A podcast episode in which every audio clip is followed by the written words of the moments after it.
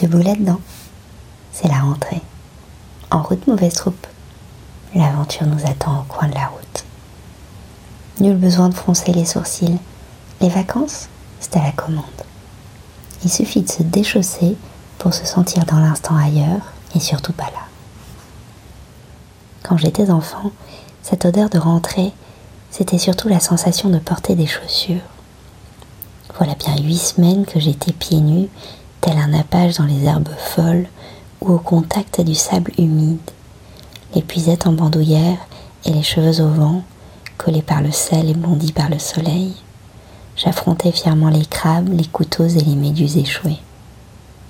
Mes pieds étaient libres, chaque orteil vivait bien sa vie, laissant des empreintes merveilleuses à marée basse, avec lesquelles nous pouvions inventer, avec un peu d'habileté et d'imagination, de drôles